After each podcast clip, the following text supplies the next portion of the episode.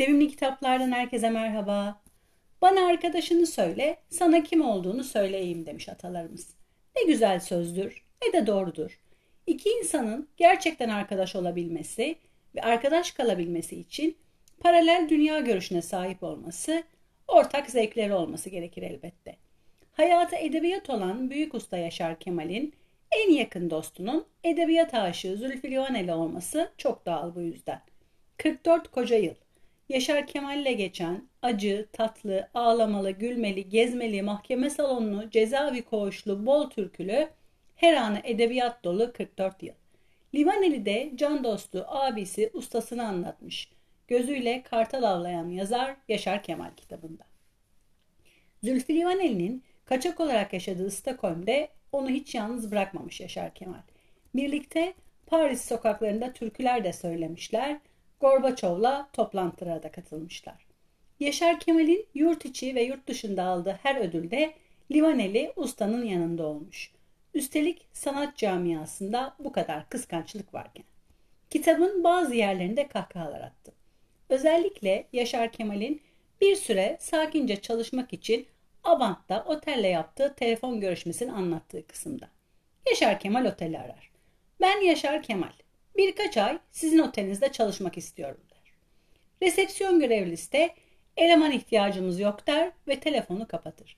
Gülerek anlatır büyük usta bu anısını. Mustafa Kemal hayranlığı ile ilgili kısımlarsa içimi titretti.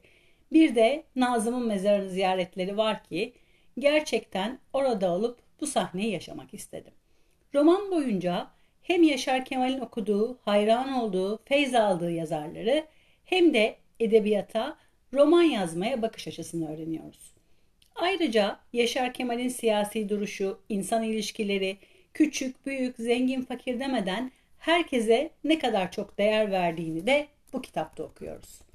Anadolu'ya, Çukurova'ya, halk kültürüne verdiği değer, doğayı koruma mücadelesi, batıya öykünmekten vazgeçmezsek sanatımızın ilerleyemeyeceği gerçeğine olan inancı da çok detaylı anlatılmış.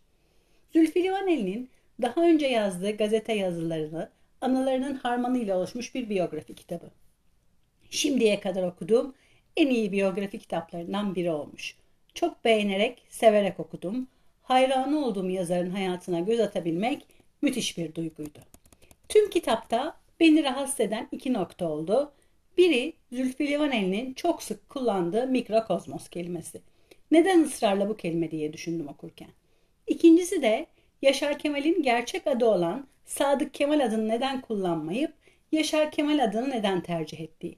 Keşke bu eski dost bundan da bahsetseydi diye düşündüm. Ben çok keyif alarak okudum. Tüm Yaşar Kemal ve Zülfü Livaneli hayranlarına tavsiye ederim. Sürçülisan ettimse affola. Bir başka yazar, bir başka kitapta görüşmek üzere. Hoşçakalın.